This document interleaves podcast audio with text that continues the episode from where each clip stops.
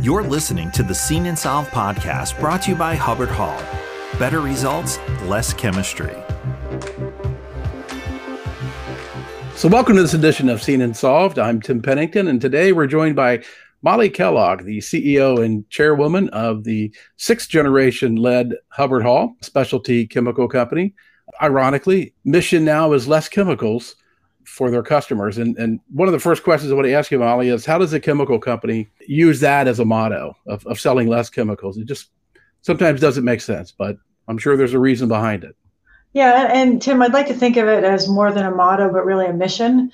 And it's we're in a unique position being I'm a sixth generation family member by business. We're going to be 175 years old next year. And so I've really been thinking about what it means to be an evergreen business, to be sustainable, and looking around at our current world, thinking about the next generation to to hopefully take over for me. I feel like we've got a real responsibility to leave the planet, our communities, our manufacturing world in a better shape than we found them. And you know, the other funny reality about the products that we sell, so we're selling specialty chemicals into surface finishing and manufacturing. Nobody really wants to use what we sell, but they have to because you can't use metal in a durable goods environment without it going through pretty rigorous chemical process. You know, it's got to be clean. You got to worry about rust. You've got to have a decorative or functional finish. All these things nobody wants to use them. So, thinking about what our purpose is for our business, I'd really like to help our customers get those better results, use less chemistry, maybe it's less complexity. All in all, just shrinking the process so that they're able to do more with less. Right. Well, let's take a step back because I, I look at Hubbard Hall as a company not just selling chemicals, let's just say that, uh, but more of an expertise in this industry, right? Going in and helping shops and companies better better streamline their operation, maybe work out the kinks, but also offer better solutions, better ideas of how to do things. I hear that more and more when I talk to some of your field people. They go in, they see certain things, they say to the owner, "You might want to tweak this a little bit the way you've got this set up." So, so really, you know, like I said, I I see you all as more providing the expertise. Chemicals are second, right? You've got those in your back pocket, but yeah. it is the expertise, right? It is the expertise, and I also think that that drive to always be better and to help our customers improve it, it dovetails with what we're trying to do internally as a company that's embraced lean, always looking for continuous improvement, taking waste out of the process. Same thing when we get to our customers and looking at their challenges they have. And we really love, we really love this sort of the difficult to solve. We love the challenges that other people haven't been able to solve.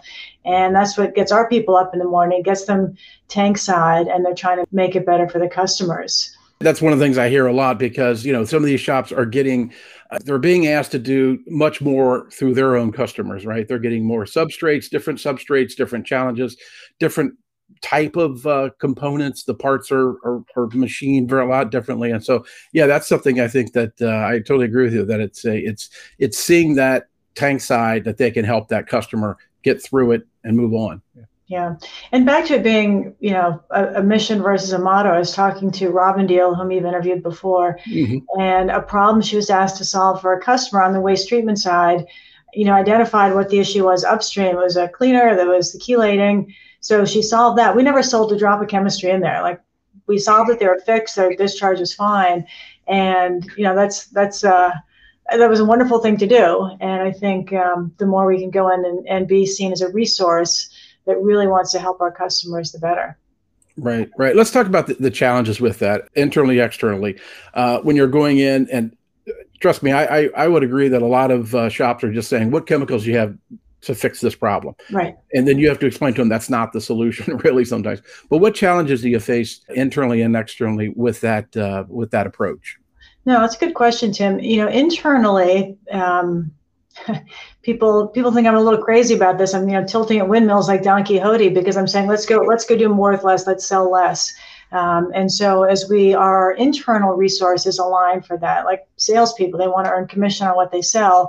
How do we evolve a model that rewards them for really driving value to the customer? So that's the internal side. And then even at the customer side, we're going to be pushing change because maybe you've got to think about doing things differently, whether it's a different type of chemistry, Is it adding equipment? Uh, is it adding technology? All these different things. And that's hard in any kind of manufacturing environment. It's hard when people are really busy or maybe there's a labor shortage as is now. So what we're asking them to do is really take a step back, think differently about their operations and make a change. So change throughout the process here at Hubbard Hall, at our customer site, and it takes patience being really focused on that goal to keep driving towards that. Right, right. Yeah, and I've seen uh, in talking to some of the people that you have out in the field, uh, the Hubbard Hall technical teams, it is almost uh, sometimes taking an addition by subtraction uh, approach uh, in looking at it more holistically uh, from beginning to end of what you know what the line is asked to do, what what are they using? And then looking in, at, at all these different steps to try to solve to solve a problem. Instead a lot of it is taking something out. And and you, you don't need this anymore. It's co- it's causing more problems and it's good. And and actually you know getting back to chemicals of you all having i i would consider them smarter chemicals right? They're doing more.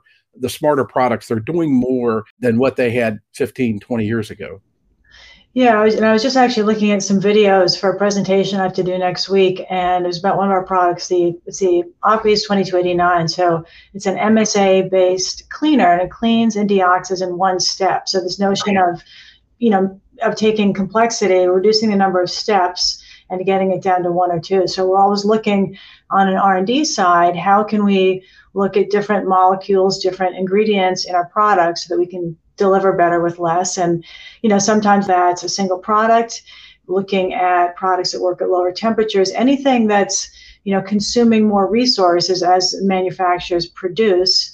Um, we're looking at ways to help them to minimize that. Right.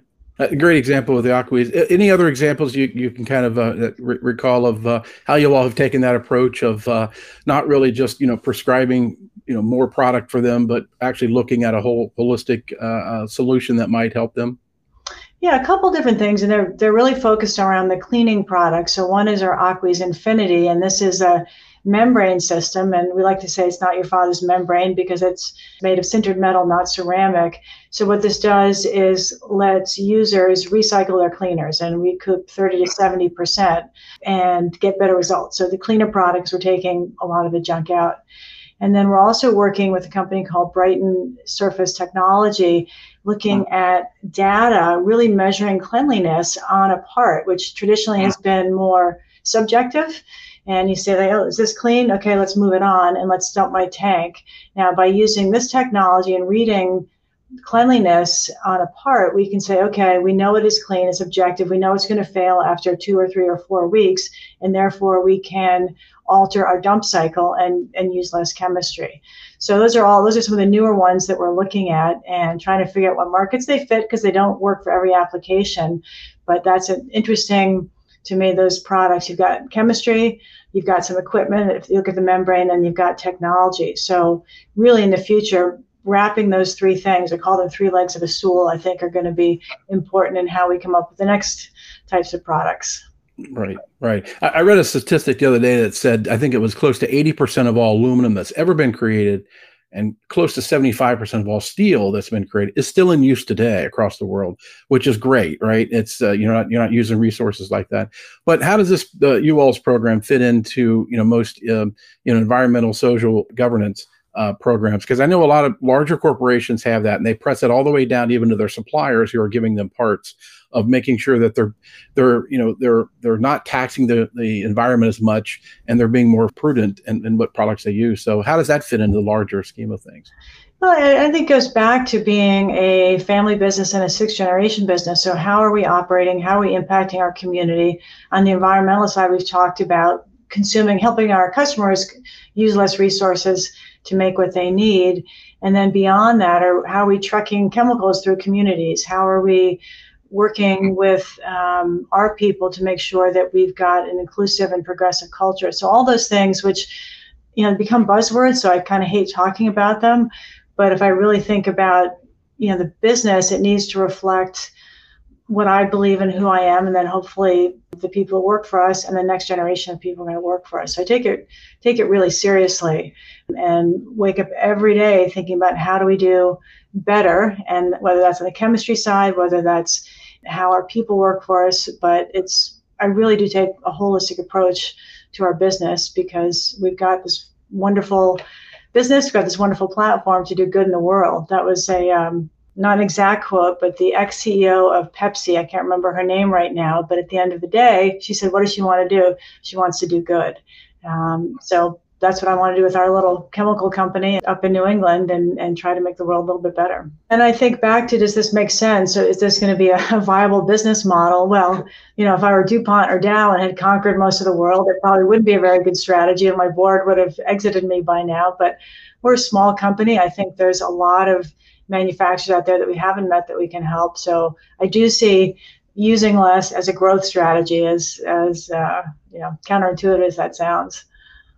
So, Molly, thank you for joining us again. And if anybody wants more information, they can go to your website, hubbardhall.com, or they can certainly reach out and talk to one of your technicians or representatives who I'm sure will give them all the information they need to really, like I said, use less chemicals and get more production out of it. Thank you, Tim. The Seen and Solved podcast is brought to you by Hubbard Hall.